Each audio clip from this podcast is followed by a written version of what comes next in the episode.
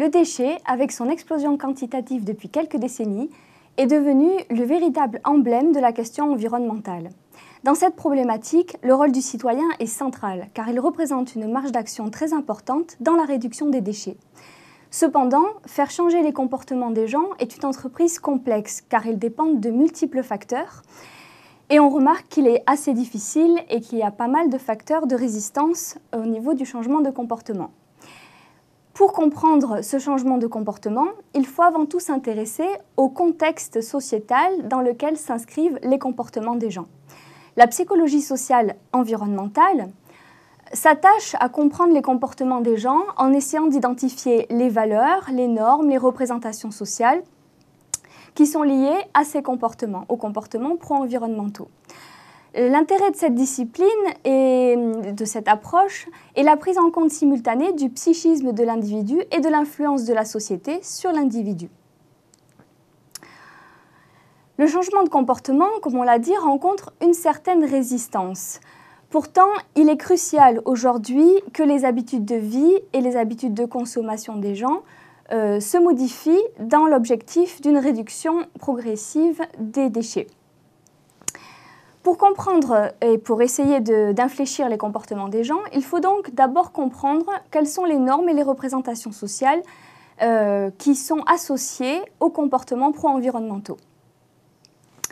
Les normes sociales, euh, ce sont un ensemble de règles implicites propagées par un collectif et qui définissent ce qui est bien vu et ce qui est mal vu. Euh, elles prescrivent un ensemble de conduites et de pensées qui guident les individus et les individus sont amenés à suivre euh, ces normes sociales dans un but d'intégration sociale. Les normes sociales définissent également ce qui est valorisé, ce qui est porteur de valeurs sociales.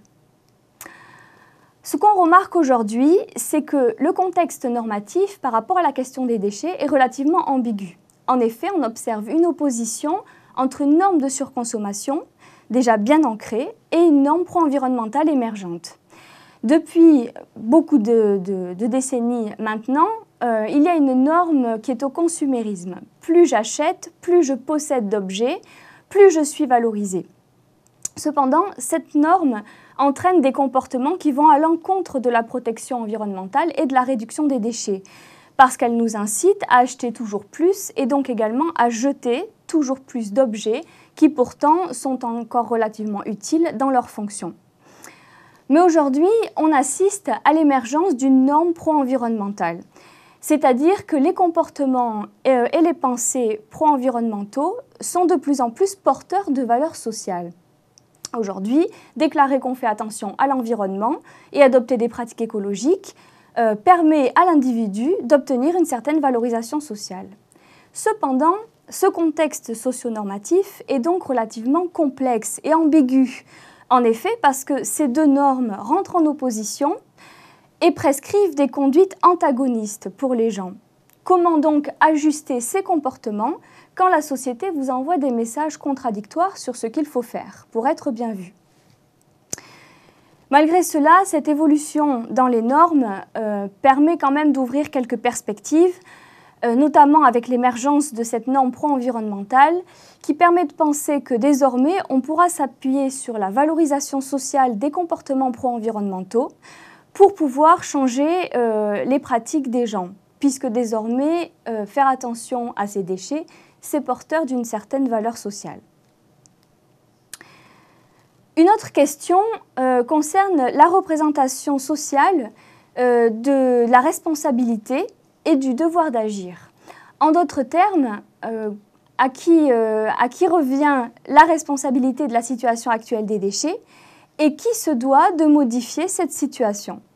Quand on s'intéresse à ce domaine-là, on se rend compte tout d'abord que les gens s'affranchissent de la responsabilité de la production des déchets.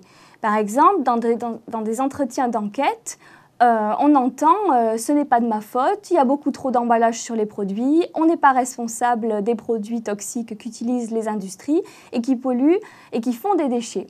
Donc les gens se dégagent, il s'agit d'une décharge de responsabilité. Le deuxième constat est l'évocation d'une multitude d'acteurs quant à la responsabilité de la situation des déchets. Parmi ces acteurs, les industriels, les distributeurs, les agriculteurs, les élus, les gestionnaires des déchets, mais aussi les consommateurs eux-mêmes. Le fait d'évoquer cette multitude d'acteurs engendre une certaine perception de dilution de responsabilité, c'est-à-dire que le citoyen considère que ce n'est pas seulement à lui d'agir, voire même euh, que certains responsables seraient plus évidents que lui-même. Ainsi euh, se profile une certaine inertie ou les bases d'une certaine inertie de comportementale dans cette question-là de la responsabilité. L'individu ne se perçoit pas à l'origine de cette situation et donc il perçoit comme injuste de modifier son comportement, notamment parce que d'autres acteurs sociaux seraient peut-être euh, des responsables plus évidents. Donc ce serait d'abord à eux de modifier leur comportement. Il s'agit donc de la décharge de responsabilité. Également, comme cette responsabilité, euh, comme on l'a dit, est partagée entre différents acteurs de la société, elle est donc diluée, ce qui fait que la personne considère que ce n'est pas qu'à lui d'agir.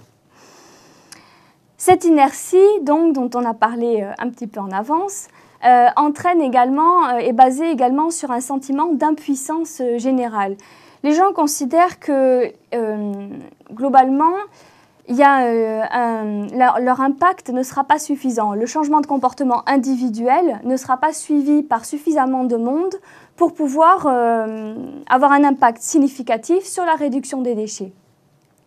Également, on constate qu'il y a un manque de confiance dans l'effort collectif.